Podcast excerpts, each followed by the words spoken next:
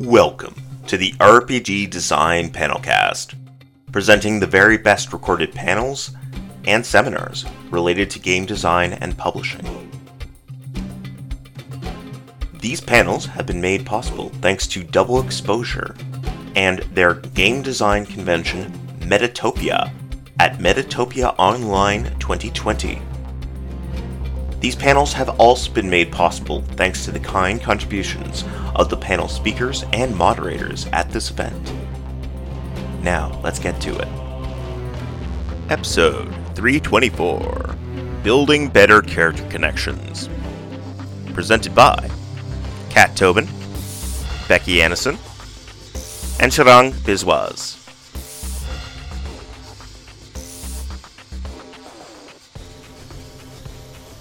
Hi, everyone, and welcome to the Creating Better Character Connections panel. Um, my name is Kat Tobin, and I'm the co owner and managing director of Pelgrane Press.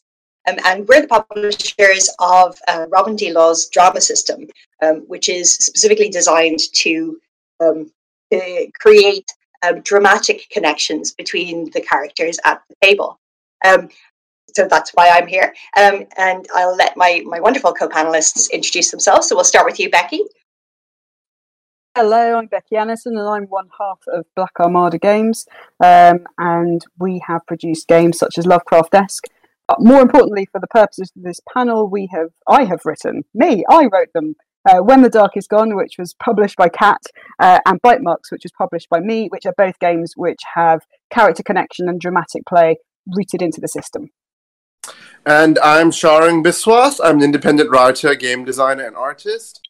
And uh, most recently, um, Kat published uh, a book that I co um, edited called Honey and Hot Wax, an anthology of erotic art games. And uh, it's an anthology, and a bunch of the games in there are about like drama between characters and explicitly on themes of, of sexuality and intimacy. But it's all about the drama that comes with that. Um, and uh, I'm very excited to be on this panel with with Becky. Fantastic. Okay, um, so I guess the, the first thing that we'll touch on is um, why do we want drama between the characters in our games? Like, what is what is good about having drama at the table? What is why do we want to create that in our game design? Anyone have any opening thoughts or yeah so my, my first my first opening thought is um we like game i mean we play games um for a large not only but a large part of playing a game is to explore different kinds of conflict right? Like just like we read fiction or we uh, consume fiction let's say to see conflict and to see characters overcome conflict and achieve things. And um, we uh, some people think of conflict only as the violent conflict kind, which is not necessarily true. Um, it, it is very fun and very interesting to also play games where drama, where human drama is the driving conflict, right? Uh, so that's like the, the, the baseline. Why do I do it? It is fun. It is fun to play games where there's drama that you have to overcome. Um, Kat and I were on a panel once where we did a scene about reconnecting with our mother and like uh, that drama was fun. Like she wanted something, I wanted something, and it was interesting trying to get to that place together. Um, so that's the the first answer. It is a cool, fun thing to do. I think that I would build on that by saying that there's all sorts of media out there which we enjoy having feel where we enjoy having feelings invoked in us via that media, whether it is the finale of um, Infinity War Avengers or it's your favorite novel, you're reading it, or in some cases, you're rereading it and rewatching it to continue to have particular emotions and feelings evoked in you. Gaming, obviously, is no different to any of these other media in that it can evoke those feelings, but it is different to those other media in that its power to evoke those feelings, I think, because it's a participatory, active thing as opposed to a passive consumption. So I suppose I'd say it's really great to do because if you're enjoying it when you're watching a movie, why wouldn't you want it in your game? I think that's a really interesting point, Becky, because when I so when I went to Just Little Loving, right, which is uh, um, some of you might know in the audience, a five day long LARP that explores the start of the AIDS crisis in New York, right? Um, And when I went to play that, uh, people were like, "Oh, where are you going for a week?" I'm like, "Oh, I'm going to the woods of Minnesota to play this game about AIDS." And they were like, "What? Well, that doesn't sound like like a fun thing. What kind of game is that?" And and my question to them is always, "Do you never ever watch a movie that makes you cry?" Or do you never wa- Hmm. read a book that is tragic at its central core, right? And then they're like, oh, right. And because for a lot of people, there's still this idea that games should and can only deliver one emotional note, which is adventure and swashbuckling. Um, and I say that is not true. There are these very powerful games where the this drama is very compelling, and the reason you do it is to feel these emotions. Think that's a really good example, Becky. Yeah. Mhm. Um, yeah, so I think talking tapping into that thing about you know powerful emotions and about feeling powerful emotions um, leads to what is kind of one of the most central um, tenets and necessities for a kind of a more involved, more dramatic, um, and more engaged type of play, and that is safety tools. Um, it's it's really vital when you start doing those kind of crossovery, kind of bleedy experiences that you make sure that you're protecting your players first. Um, so, so do you just want to kind of touch on safety tools briefly? I would, yeah, I'd like to touch on safety tools, and I think that we've we've been talking about them in in the role playing community for a long time now, and rightly so. But for me, they're they're almost like an entry point at this stage. There's absolutely got to be a safety calibration, and there is a large number of tools out there to help you choose the right calibration and the right tools for your gaming group and the gaming experience you want to deliver. But it feels it's almost for me that's a baseline, that's the starting point you know there is going to be no game if we don't have those and so i, I suppose that i'm really interested in well we've got this baseline we're always improving that baseline but where do we take it after that And I think dealing with with uh, sensitive topics, uh, the more sensitive topics you have, the more pointed you need to be about safety tools. So, Mm. you know, Kat published Honey and Hot Wax, which is an anthology of games not just about sex, but in some of the games you have sex while playing Mm. the game, right? And so that's you know rather sensitive a thing, uh, and having these uh, these uh, robust safety tools, I think, is really important just to make sure that everyone uh, is comfy. And, and uh, uh, Maury Brown wrote a really great intro in the book about safety tools. And one of the things she says is, um, because we're talking about this drama, that scenes, people will allow themselves to be more vulnerable, people will allow themselves to be more emotionally engaged if they know that there are safety tools and there are calibration tools and that a scene is people sometimes think oh if there's safety tools it's going to dilute the scene uh, maury writes the complete opposite if you Yeah. know that there are the safety tools present Yeah. you're going to be more willing to be much more intense in the scene because you know we can like stop it. In fact so it's really a safety tools i find are super effective because when i play role-playing games um, I don't see safety tools actually invoked very often, but the very presence of them at the start when we discuss them makes players be like, yes, now I'm comfortable, confident that I can do this, and, and, and I feel comfortable to play hard. And, and, and even if I don't invoke the safety tool, I know that I'm in a group that understands them, and if I need to invoke them, I will. Uh, and so I think that's, that's very powerful. It, it creates a, a culture of safety, right? It establishes straight off that you're all there to co-protect and to you know make sure that you're all taking care of yourselves, but also that the game and the structure uh, is set up to protect the players as well. Yeah, and like Yeah. it's so it's And so cool because like there's so many TV shows that after a while I kind of like stopped watching. I'm like, eh, I don't like where this is going, whatever. But in in the, power of games is if we're playing and we don't like where it's going, we can be like, pause, let us re- recalibrate and go the direction we want, and you don't fall off the game because you are going where you want to. Unlike a TV show where you're like, oh, I don't really like this, and I'm gonna stop watching it, right? I think it's all about the establishment of trust, isn't it? In order to be vulnerable, to have those um, emotional experiences, you need to be vulnerable. In order to be comfortable being vulnerable and to be truly vulnerable, you need to be trusting. So we have these safety tools as our starting point. And I, I would just like to add my voice to saying that I think when I read Maury's introduction to safety tools in Honey and Hot Wax. Despite the fact that I have read many, many safety tools and safety briefings over the years, it was probably the the best one I'd ever seen. Best one. Molly did such a good job with that. But anyway, keep going, Kat. I will. I will eat adulation from you later, Becky. no, do it, do it. Um, but I, I just wanted to touch on as well and saying that for me, safety tools can't just be about what we do at the beginning. It's not just about setting our lines and veils, saying we're using the X card. It's got to be constant kind of touch-ins throughout the game, and and I would apply that to a LARP where we're all in the same room together. Um, and an ongoing campaign week to week. Certainly, when I've been GMing ongoing campaigns and there's been tough stuff in, I have emailed people in between sessions and said, This thing happened. Are we okay? Are you okay? Do we need to change anything in the next session because of that? And it's really just about the, the GM and the other players can do that, establishing and keeping that trust going throughout. Yeah, there was Yeah, a. Um, I I love that because the most, the most like intense, one of the most intense, I should say, I shouldn't say the most, but one of the most intense moments I had in the Night's Black Agents campaign that Grant Ellis ran for us for Kat.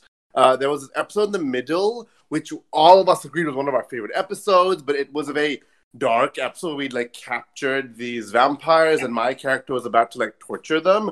But I'm like, okay, pause, everyone. Can we can we calibrate? Uh, like we're gonna have some torture, and this is gonna be violent. And then we all agreed, okay, let's let's discuss this. We did for like a, a few minutes. Like this is what's gonna happen. then we went back into game, and it was really we had a great experience. We came out being like, wow, that was really intense, but in a really good way. And had we not discussed that, I would not have been willing to um to go there, right? I, I don't want to make our viewers or our players feel weird, but because okay, everyone, I'm going to pause. I'm going to uh, cut the scene and ask, is everyone okay? And to give our viewers a warning about, okay, this is where we we're going, right? And, and what you were saying, because it was ongoing in the middle of the game, we paused and did this. We had an, an excellent time with that.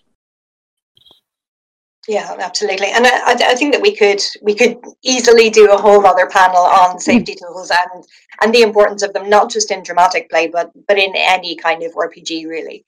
Um, so Becky, I know you had um, I know you had thoughts about um, safety tools and play culture and and play culture and design and how those intersect.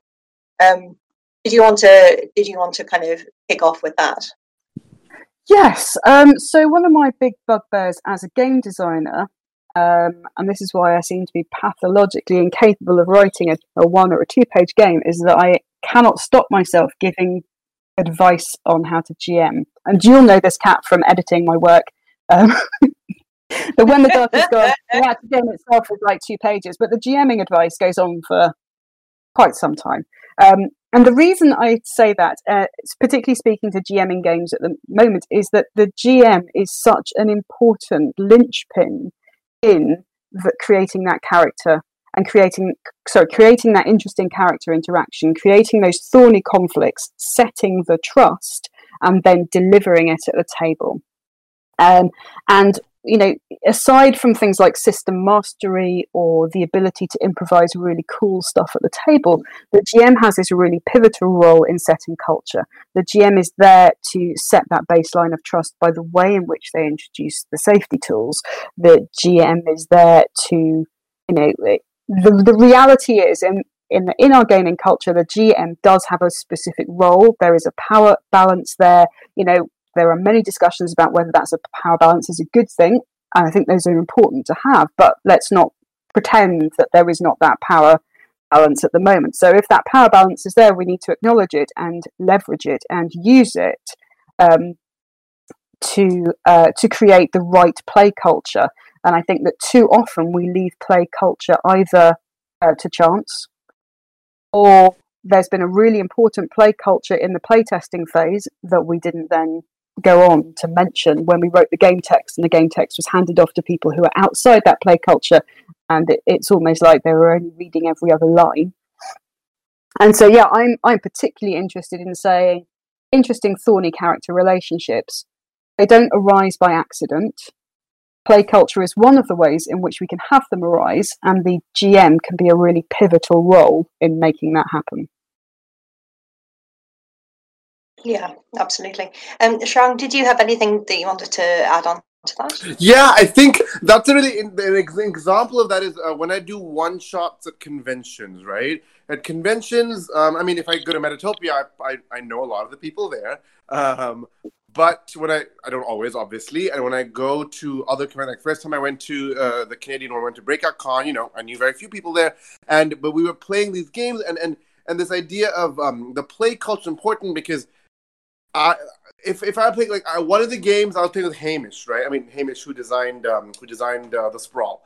Uh, he was running a play as a Sprawl, and I decided I'm gonna play a like ice cold CEO terrible person, right? So my character was going to be mean to everyone on the table, but I wouldn't have done that if Hamish hadn't set at the beginning. This is the you know this kind of gameplay, and if the players I hadn't gelled a bit and i'm like and I, and I was realized oh i can do this with you. If it was just complete strangers we didn't have a chance to do that. We didn't have a gm who said these things. I would have been like oh i, I would never play a mean character.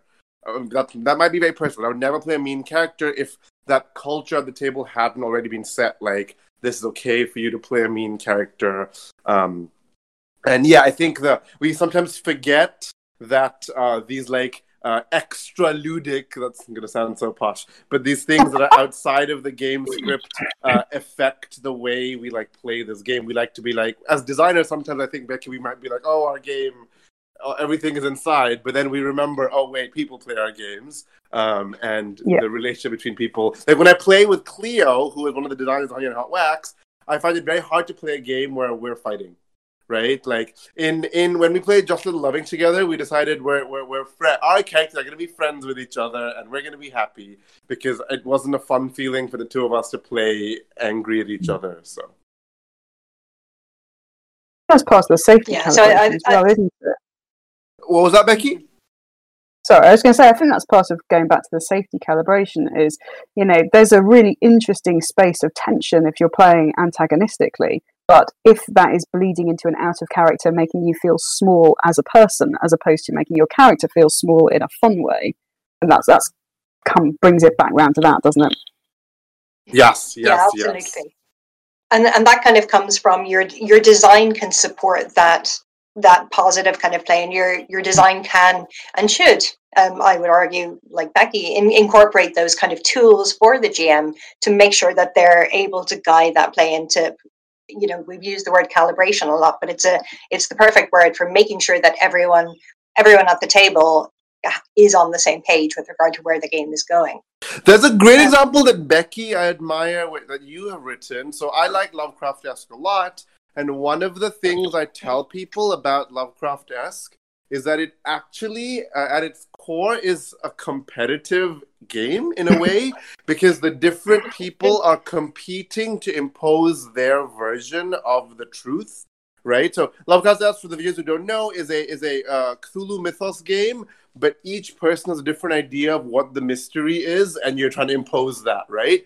But it's really fun because it's it's not like a oh competitive game. The the competition element of it is enjoyable. We're all in really enjoying like, oh my god, no, no, my version is kind of right, and, and I think that that game structures it well. You don't come out feeling like, oh my god, I'm sad that my answer didn't come to pass. You come out being like, oh my god, it didn't go in the way I was thinking at all. That's so wild. And I think that's an example of what Kat's saying, designed to support uh, a player dynamic that you are hmm. looking to um, see and achieve. Yeah. So so let's let's take a deeper dive into um, the importance of of game mechanics um, in kind of centering and and creating those moments of drama um, and promoting promoting a more emotional play. Um, what what kind of mechanics can we include? Um, what are particularly good? How can we incentivize that type of play through the mechanics that we um, that we introduce, um, randomization, what impact does that have? Let's just freewheel it. Yeah, yeah. Uh, hmm, I'll need a sec to think about this. Well, while you're thinking, I will leave so design. Uh, so my yeah.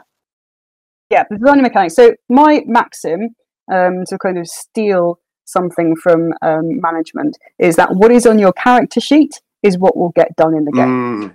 So what stats you have on your character sheet, what abilities, what moves, if, if it's a PBTA game that are available to you. When you're in the middle of the action, if you look down at your character sheet, those are the things, the tools you have, the hammers you have to beat that nail with, the nail of the plot. That's, that works, doesn't it? Yeah, yeah.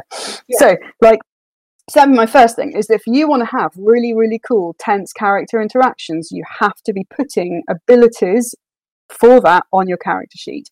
And I'll talk about bite marks now very quickly because this is something that was absolutely central to the design of bite marks, which is a powered by the apocalypse game of werewolf pack dynamics. And there is a number of moves in there which feed into it. So, firstly, you have moves which are you can use on your other players, which are sort of player versus player. So things like dominate and mauling, and those are things you can do to other people, right? Okay, so far, so just beating people up and getting them to do what you want. No. The other end of the character sheet, you have moves like spill and provoke spill. So if somebody dominates you to do a thing you don't want to do, then later on, somebody else can make you express how you feel about it by making you spill. And every time you do that, you get pack points which power you up for the final fight. So you have this kind of mechanical loop that you are doing things to each other to create drama.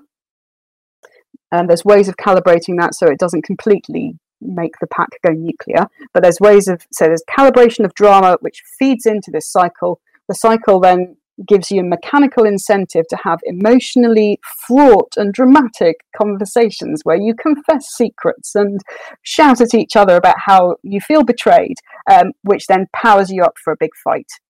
So that is a kind of a, a mechanical loop. But it really comes down to if it's not on the character sheet, I'm not going to remember to do it.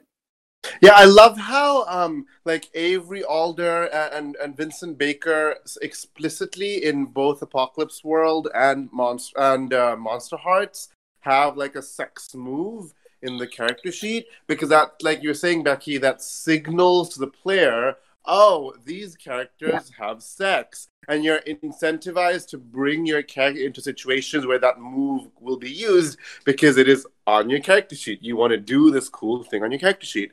Um, and then the other thing you said that resonated was the idea of um, your very specific example of spilling your feelings about it. I think mechanics that make you talk about your feelings are very powerful. So in Just Little Loving, uh, one of the things that you, your characters do after a sex scene, it's a game about AIDS, so it's a game fundamentally at some level about sex, right? Um, so uh, after you have a sex with a character, you stand back to back and give a monologue of what is going through your head right now. Um, and that's very powerful because people have sex for all kinds of reasons uh, and have lots of different feelings after and before it. And so there was definitely scenes where I'm like, oh wow, our character enjoying this so much. Is so cool. At the end, the other person's like, oh my god, that was a means to an end. And I was like, what? Uh, and it's it's really cool. Um, like just making people um, uh, make people a voice voice those things uh, can be very powerful because it'll signal to the player uh, what um, how to proceed, right? Like, oh, this is the drama's happening. I can I can now move in that direction towards the drama. And the other thing I want to say uh, is that um, games at, at some level you can say are fundamentally about incentivize people incentivizing people to take specific act- actions right and so the actions the game incentivizes are what you're going to do so if you want people to have drama and misfortune if your game rewards you for doing things that will bring you misfortune, then people will want to do those things, right? A very easy example is in Monster of the Week, the mortal character, right? The mortal character, one of their shticks is uh, most of their moves are geared around throwing themselves into danger and getting into trouble. That will give them more experience, right? So a player playing the mortal their whole essentially job in the mystery machine and the mystery gang they're playing is about I'm going to do stupid things to get us into trouble, which will A, make the narrative more interesting because now monsters are chasing us and stuff, and B, the game will then give me XP. So, so incentivizing uh, mechanically bad things to happen to your player, either, you know, like in Monster league with monsters chasing you, or, you know, other more subtle drama ways, is a great way to introduce these sorts of emotional complications. Mm-hmm. That's, I think you're absolutely right, and that comes back to that play culture again, doesn't it, Sharang? The idea that we, many of us, grew up in a play culture that said You want to succeed at the dungeon that you are going through. You don't want to fail at this. Failing is bad.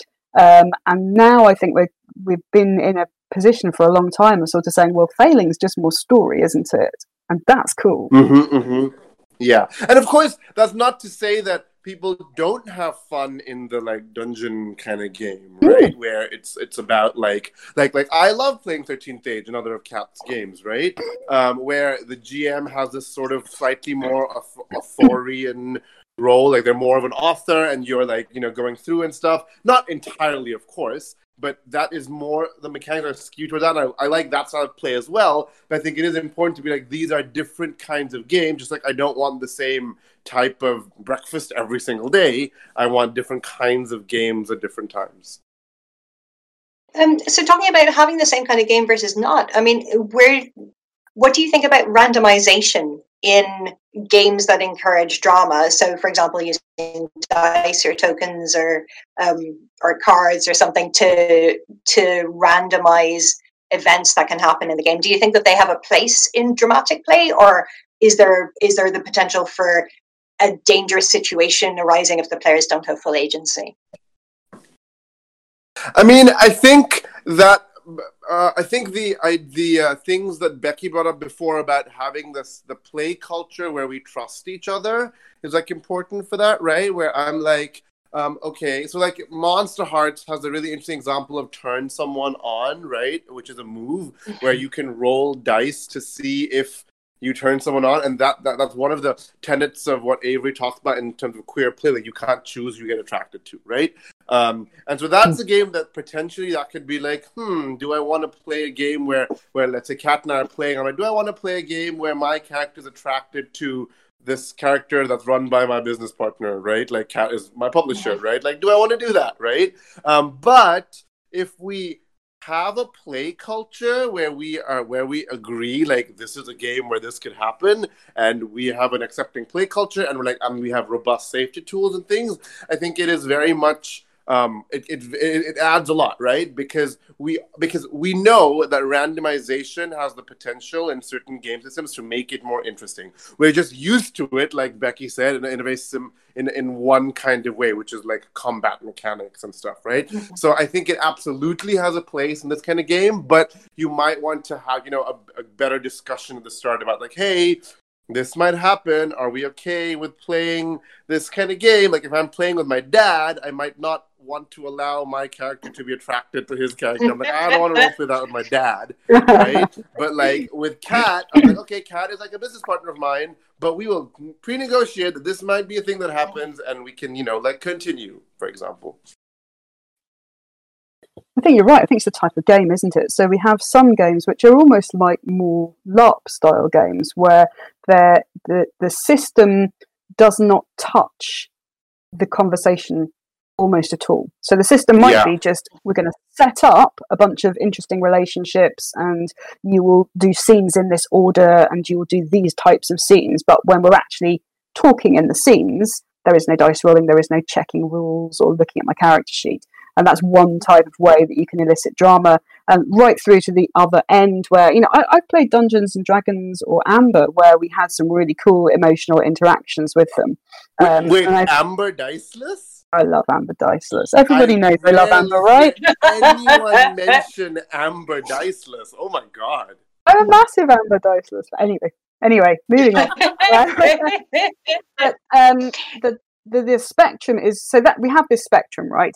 Um, and then we have these games sort of sitting in the middle who have carved out a niche whereby the roll of the dice affects the emotional drama between a character because in say Dungeons and Dragons, is not really calibrated to affect the emotional drama. That might be a byproduct of whether you manage to kill a kobold in the right way, you know. But then we have this kind of set of games sort of in the middle on this spectrum, and it's I think it's really just a toolbox that um, that is open to people to use. Um, I'm a huge fan of putting in some sort of randomization or agency removing mechanisms if you have established a good trust baseline, um, because it it gives you um, a foil to have something to be vulnerable to toward. If you know what I mean. So you can be vulnerable in a one of these more LARP style games where you're having a conversation and you're exploring your feelings and you are narrating your feelings and you have the uncertainty of how the other person is going to respond to you, but there isn't really much uncertainty beyond that. I think there's a really interesting area when you do have randomization. For example, Avery's um, turn someone on move, where there's a curveball that the game throws you that you have this opportunity to be to be vulnerable toward that you weren't expecting. And i think there's a there's a real magic that can happen there. And i love that idea of what you said uh, agent removal because i think a a uh, a um, superficial understanding of games might dictate this idea that you must always give players more agency. And that i don't think that's true at all. I think obviously games have something to do with choice and agency but i think removing agency i think can be really powerful. And i think uh, people uh, right now, um, I've noticed people can sometimes be scared of playing games where their emotional agency is determined randomly and things. And of course, um, you are allowed to like or not like or play and not play things that make you comfortable and interested. But I encourage people to give these games a chance where their emotion, where because you know we play lots of games where your bodily health is at stake right? So all the time we're like, oh yeah, my limb can be cut off, sure. But I also encourage you to play these games that Becky was saying that um, that put your emotional agency and stuff at stake. That you might have to react uh, in ways that you weren't expecting emotionally, rather than just like an anatomically. Um, and I think uh, that can be very powerful and cool. Mm.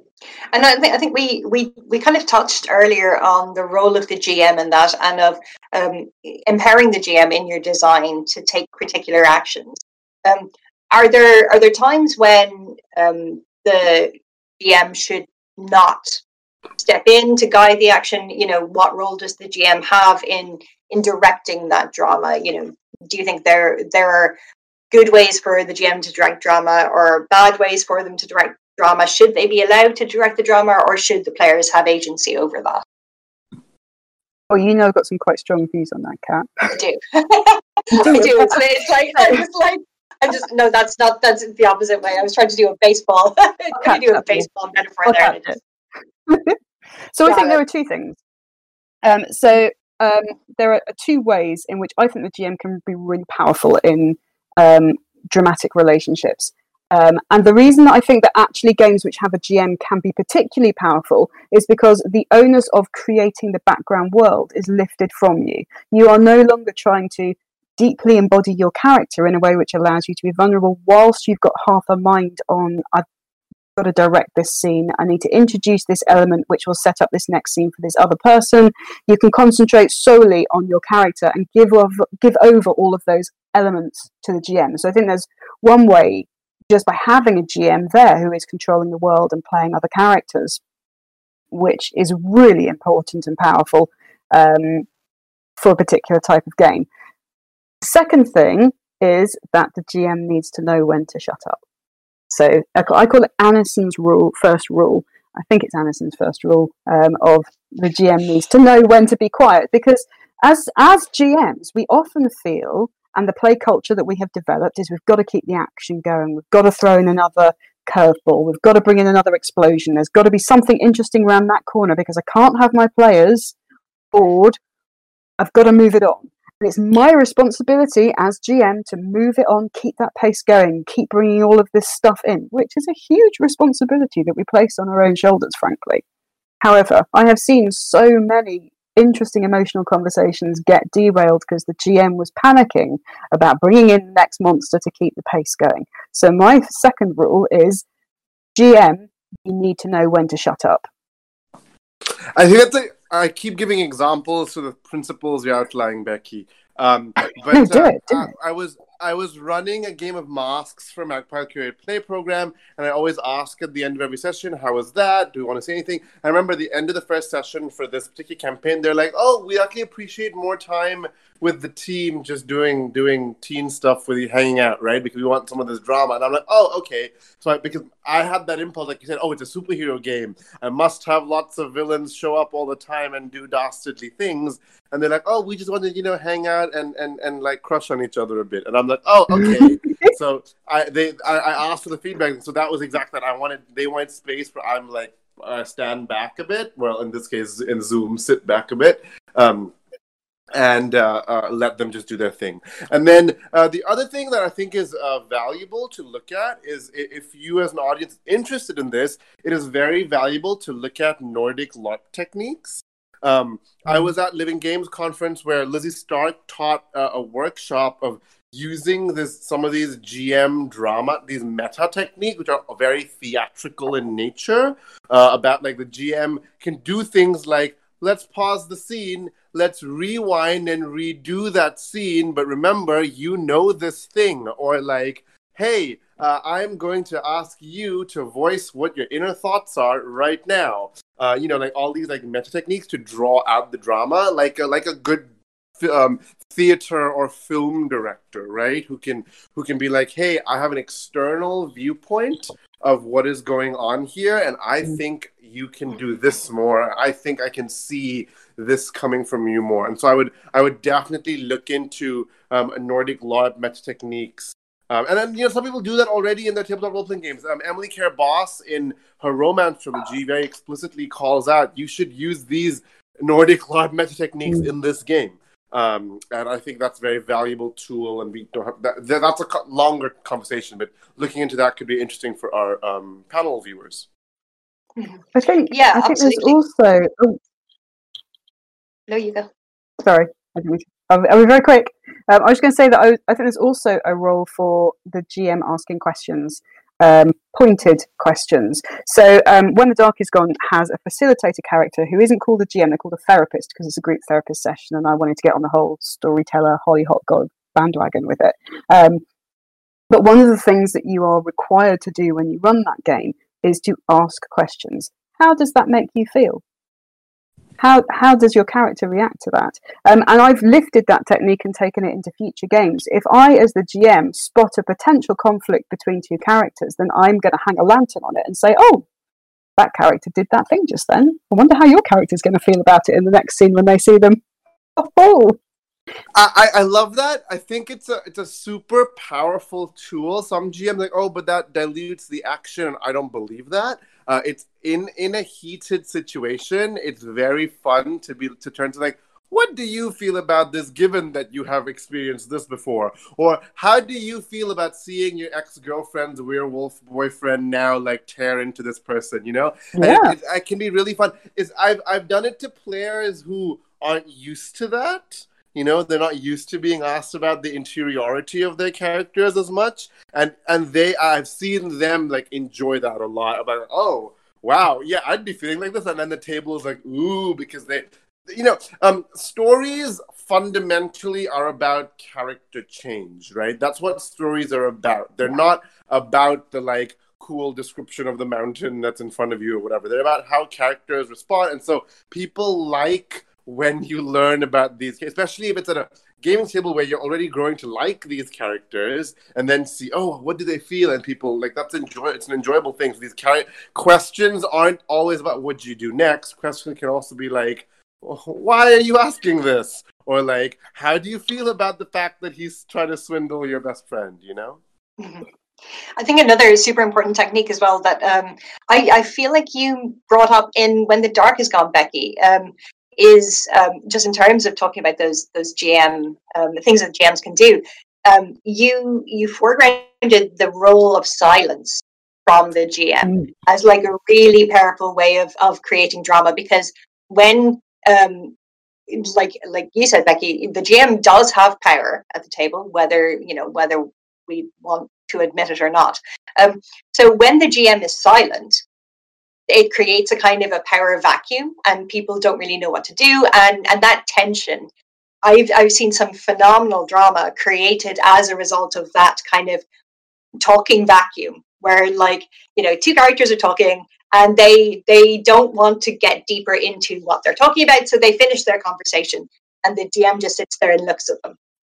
And they're like and and you, you know you inevitably get a kind of a, a, deeper dive then into into what they're talking about um, and also yeah like like Sharang was saying as well about uh, directorial techniques from other media so from mm-hmm. theater from film tv um, i played in a game of actually lizzie stark's the curse um, which is a very powerful game with a lot of intense emotions.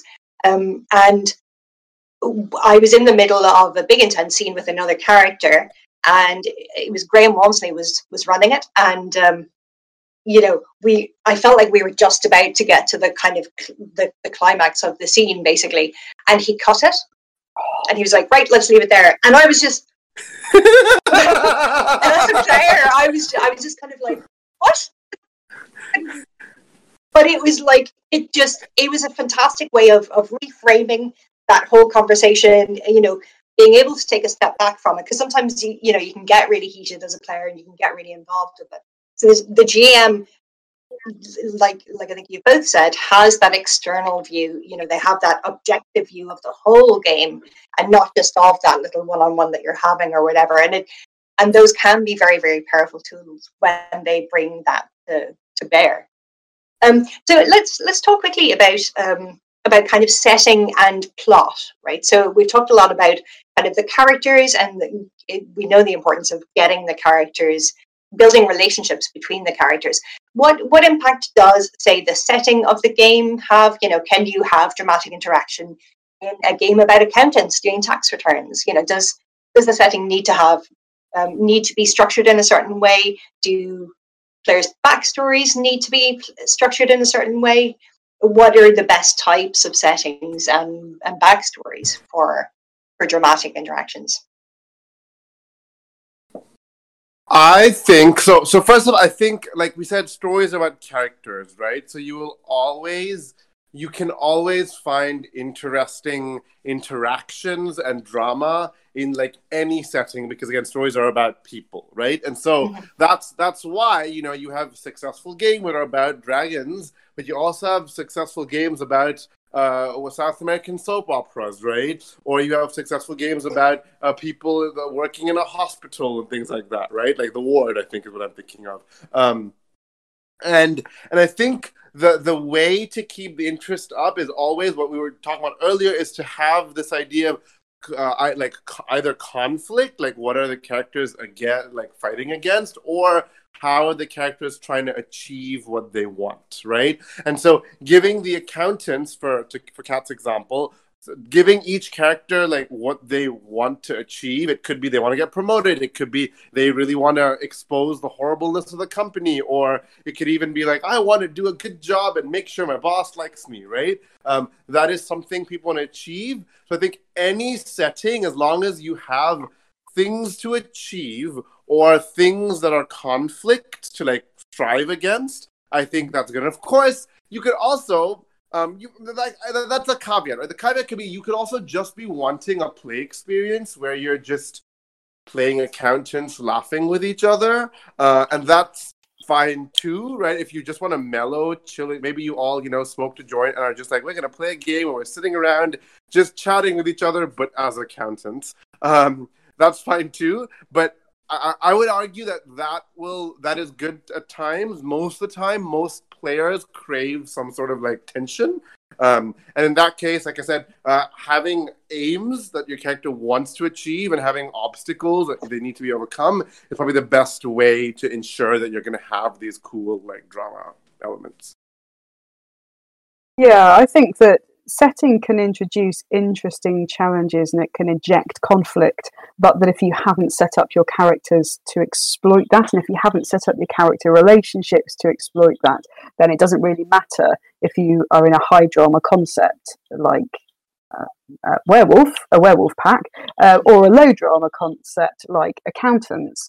Um, and I was just, I was just thinking actually, as, as Sharang was talking about in terms of setting up conflict, one of the, the bits of Hillfolk which I love the most is that when you set up those character relationships, oh, please let me say I've got the game right because Kat's watching me. Um, but when you set up those character relationships, is there not um, between each character there has to be what is the thing that I want from your character that they will not give me? And yeah. that's it. That's a sentence. That's perfect. That gives you everything yeah. you need to know.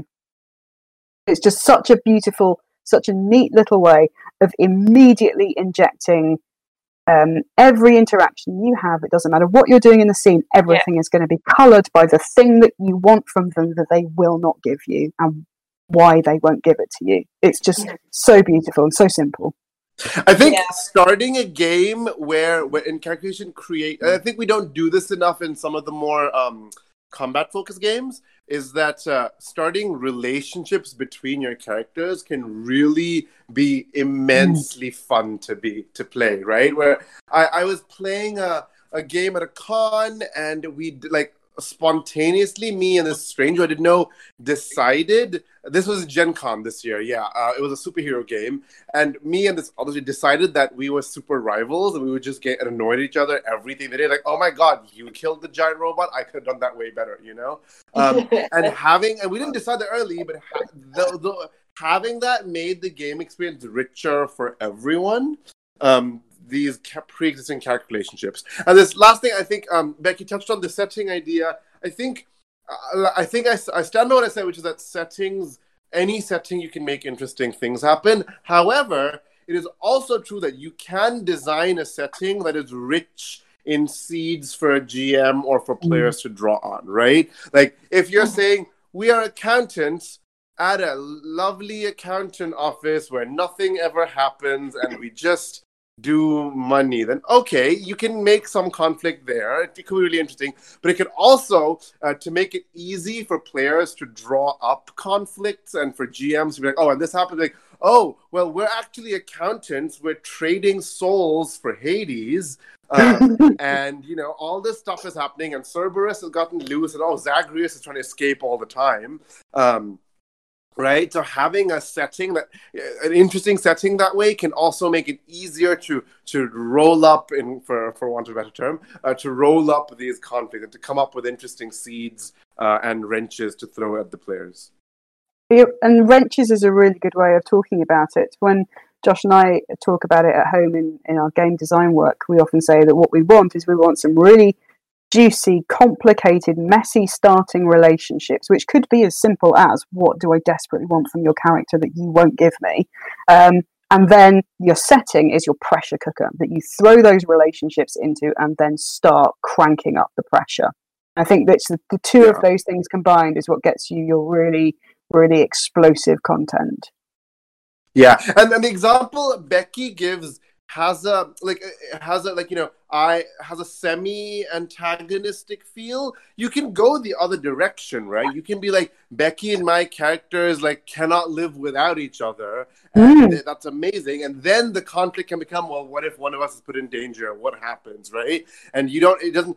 I don't want our viewers to. I don't want you folks to be like, oh, at a table, I must have these semi antagonist relationships with everyone. Sometimes I love it when our team is like super tight, but because of that, drama can occur. Um, like, oh no, my friend is now in danger. I must. How do I feel about this? Oh, you know. I, I often think actually one of the most powerful ways to run Monsterhearts is to have a setup where the characters all used to be close childhood friends and they have the, that initial sense of we were close to each other once and now everything we're all being pulled apart in different directions because if you have a baseline of we used to be really close and now the setting is intervening to try and rip us apart with all this interesting emotional stuff and all of these incredibly antagonistic moves that are in Monsterhearts for using on each other. But if you start from a baseline of we used to be tight and now we're not, that gives you a space to really ratchet up tension as a GM. Rather than sort of saying, well, hang on a minute, with the way that you're talking to me at the moment, why would I just, why would my character ever hang around you or interact with you or I ever do anything with you ever? I've got to have a reason that I keep picking at that scab, you know? Mhm. Yeah, exactly. Something that that brings you back together and, like you said, keeps keeps the focus and the spotlight on that drama rather than having a situation where the characters are like, "I'm just, I'm just not going to see you again because this is like too much." You need to that pressure cooker um, metaphor that you used earlier is is exactly what you want, Becky. Yeah. Um, so, what about the difference between um, designing for tabletop RPGs versus LARP? Do you think that there are different um, techniques that you need to use for creating drama in each of those, or are they are they quite similar? What do you think? I mean, Becky had a really good point about uh, when she uh, when she described a bit about like sometimes LARPs. It's the thing is about the setup and the mechanics in the Mhm. game themselves are kind of light, and and that's not always true, of course. But I think that's a, a good rule of thumb. uh, especially when we're dealing with randomization mechanics, because it I have I have um, had jarring moments, uh, not not like terrible moments, like they were jarring emotionally, not emotionally. That's a bad way to say it.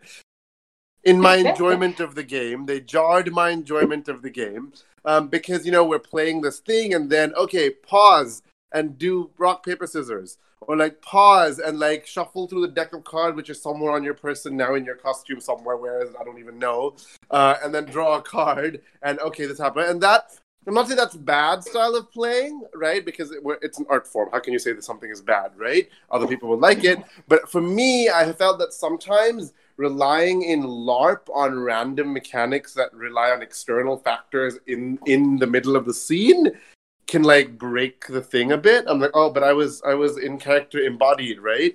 Um, so I would shy, I shy away from that sort of design if I want to have randomization. So Clio Yun-su Davis's um, Clio I talked about before, her example of the long drive back from Busan is a really good example where your random mechanic is between scenes, right? So you have a scene, and then we're like, okay, uh, you're a Korean boy band, you're a K-pop band uh, performing at a concert after getting some bad news that your your band is struggling, and you will be disbanded if you don't do well at the concert, right? And so in between scenes, you roll the die to be like, how was your performance?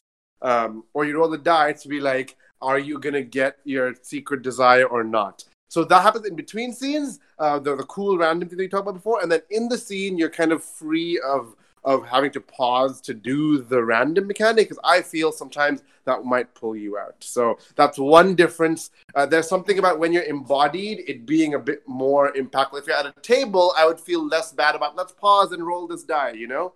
Um, uh, there's something I felt about LARP versus TTRPG.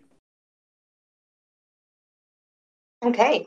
Um, we just got our 10 minute warning. I'm not sure if people watching on Twitch can hear that. So, um, Marshall, our, our disembodied voice in the ether, do we have any questions from the Twitch?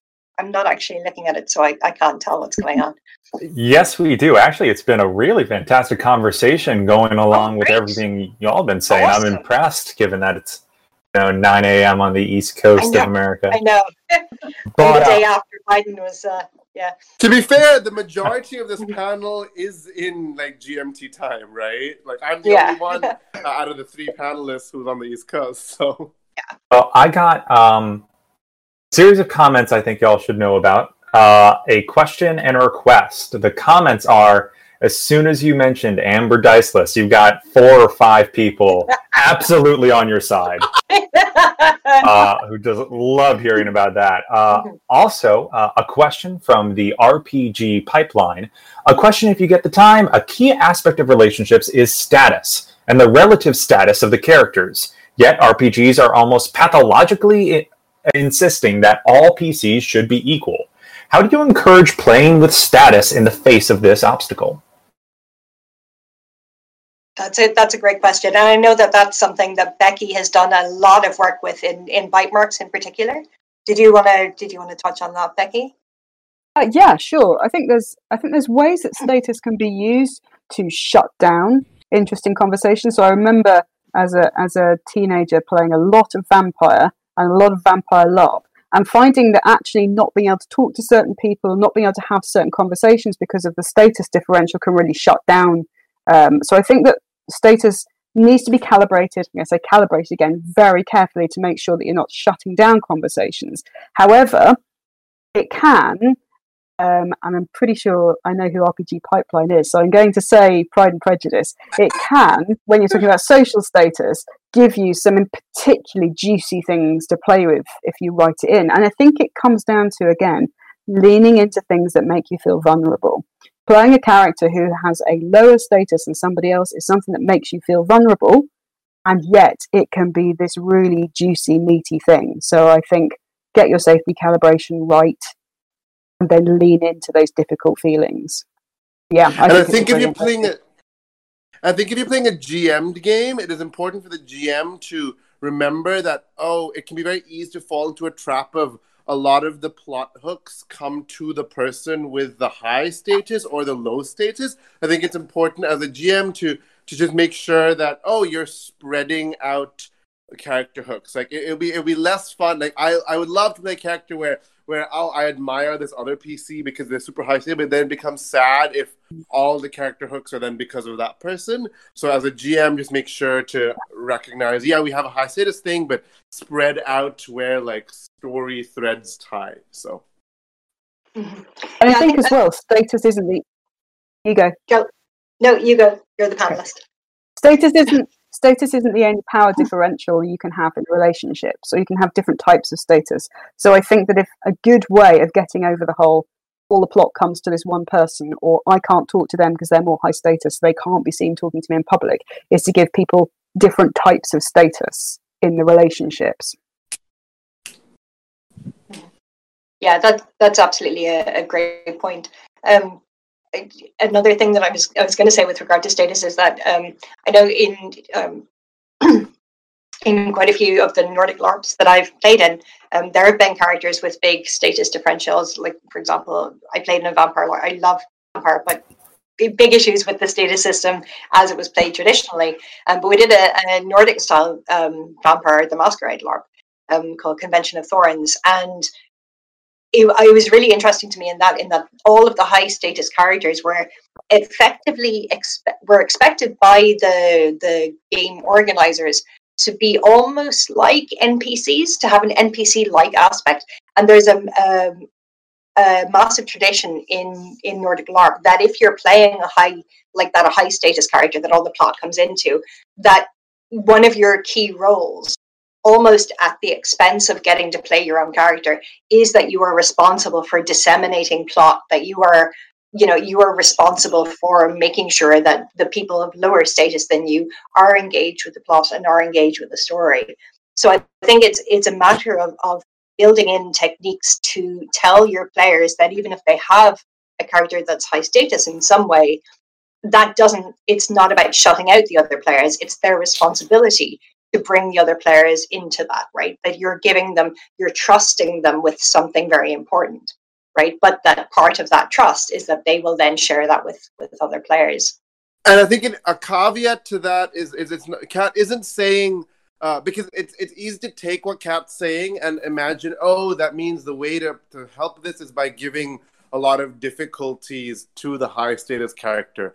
That is true, but that that's still just creating lots of play for the high status character, right? It isn't just about make their life challenging. It's about make sure they are empowered to in- engage with the other characters to create play for everyone else. Yeah. yeah. I have two more questions for you. A bit of a lightning okay. round in the last Great. couple minutes. Yeah, yeah, absolutely. Go for it. All right. First one from uh, Ooh, I won't be able. Oh, Huggy Ray. There we go. That's how you pronounce it. Second, I thought it was Finnish. Uh, question: I often play games where characters and relationships are pre-written. Do you have tips for setting those up to encourage those dynamics? Is it better to is is it better to me more specific, or to leave uh, more things unwritten to let players fill in the gaps with things meaningful to them? That's a great question. And then a second question from Kevin Kulp, but I'll let you take Huggy Ray's first. So I'm going to give a really unsatisfying answer as a professor in that it's always a balance and you must find the middle ground, right? Because you always want to have some details for the player to draw from, but you also uh, especially if they're pre-written and if they're people who don't know each other or whatever, you want them to have some creativity so that they feel ownership of the character and they feel that the character is theirs when they play it. But I think a, great way to to balance that is just use what Becky said before, which is in the character sheet or whatever, have leading questions, right? So you have your whatever character description, and then the end be like, uh, like know, Monster, uh, not not uh, Apocalypse games across the board. I think do this very well. Uh, where they, to all the published ones I've seen, have a thing like which of the characters once did this to you and how? Which of them saved you from a supervillain and why are you jealous of them for it? You know, so having these leading questions mm. that include parts of the backstory. Like it clearly says which of them saved you. So now it's it's established that you were once saved, but then leaving space to to build on that is a very mm-hmm. good way of dealing with pre pre gens. Mm-hmm. Yeah, Becky, any any thoughts to add on that? I'm not sure I do actually. I think that Sharang's answer is pretty much perfect. Is that really all you need is a spicy question, a provocative Yeah. question to set up a tense relationship. Um, and as long as you've got that, I think you can rely on people to um, improvise around the edges of what the details of it were. But there's a real craft, I think, in creating those provocative questions to to make sure that they are kind of pinpointed to um, maximize drama. Yeah. For example, the question example I gave, I don't think is a good question, right? Which is, Mhm. how did they save you and why are you jealous? Because you're Mhm. jealous because they saved you, right? So that's an ill thought out question. So, Yeah. So one of the ones I like. oh, sorry. I, I just heard it. was that a one minute warning? I think it was a Yeah. 30 second. Oh gosh, can can we talk, get Kevin's question super quickly? Uh, yeah, well, Kevin's question is uh, pretty good for a lightning, lightning, lightning round of what is your favorite mechanic for building bonds between characters? Number one favorite mechanic. What game? oh God. Uh, for me, Uh, it's so- Hillfolk. yeah, that's same It's, for me. it's the Hillfolk. Yeah, it's Mhm. the what does The- this the what do you want from this grantor. character that they yeah that they and, won't and give you. why why does that character why can't that character give it to you like the character both players then get to establish their halves of that relationship that's also mine Um, I I re- I'm gonna cheat and talk about a game in the book I edited. I really like Clio Davis's "Pass the Sugar, Please," where the first round um, you have to uh, confirm that you had sex with a character by talking about food, uh, and the awkwardness that that generates is a really fun like character dynamic thing. Mhm. cool um, and so i think we're probably over time so where can people find you both on the internet and talk very very quickly about what you're working on becky So I am currently working on a game called Wreck This Deck, which is a um, demonologist game where you hack and make art and solo journal your way through a deck of cards. And you can find me on at Becky Annison at Twitter and Black Armada at Patreon. Uh, and I am Sharang Biswas, and you can find me on Twitter. Uh, again, that full name, that full spelling. And um, uh, I just released Honey and Hot Wax with Kat. It was nominated for an Indiecade Award, which is a big deal. Uh, I am allowed to say that for my own game, uh, so do check that out. And we're doing a spiritual successor Kickstarter right this moment. We are 93% funded with like 18, 17 days to go. It's called Strange Lusts, Strange Loves. It's bringing together all these award-winning writers to write um, saucy interactive fiction. So uh, do check that out. And you can find us uh, everywhere we're pelgrane press um, on uh, twitter facebook instagram all of that. And i'm at catthm on twitter. So thank you very much um, to both of you for for joining me uh, today. This chat about drama i love the drama. So anything we can do to get that better into our games and into our designs is, is good stuff by me. And also can i just give a super shout out to um, billy gordon and Vee Hendro did a fantastic panel on um, developing um, emotional uh, play. And if you haven't seen that already, you should definitely check that out because if you like this panel, theirs is, is also really, really good about this a similar kind of topic. Cool.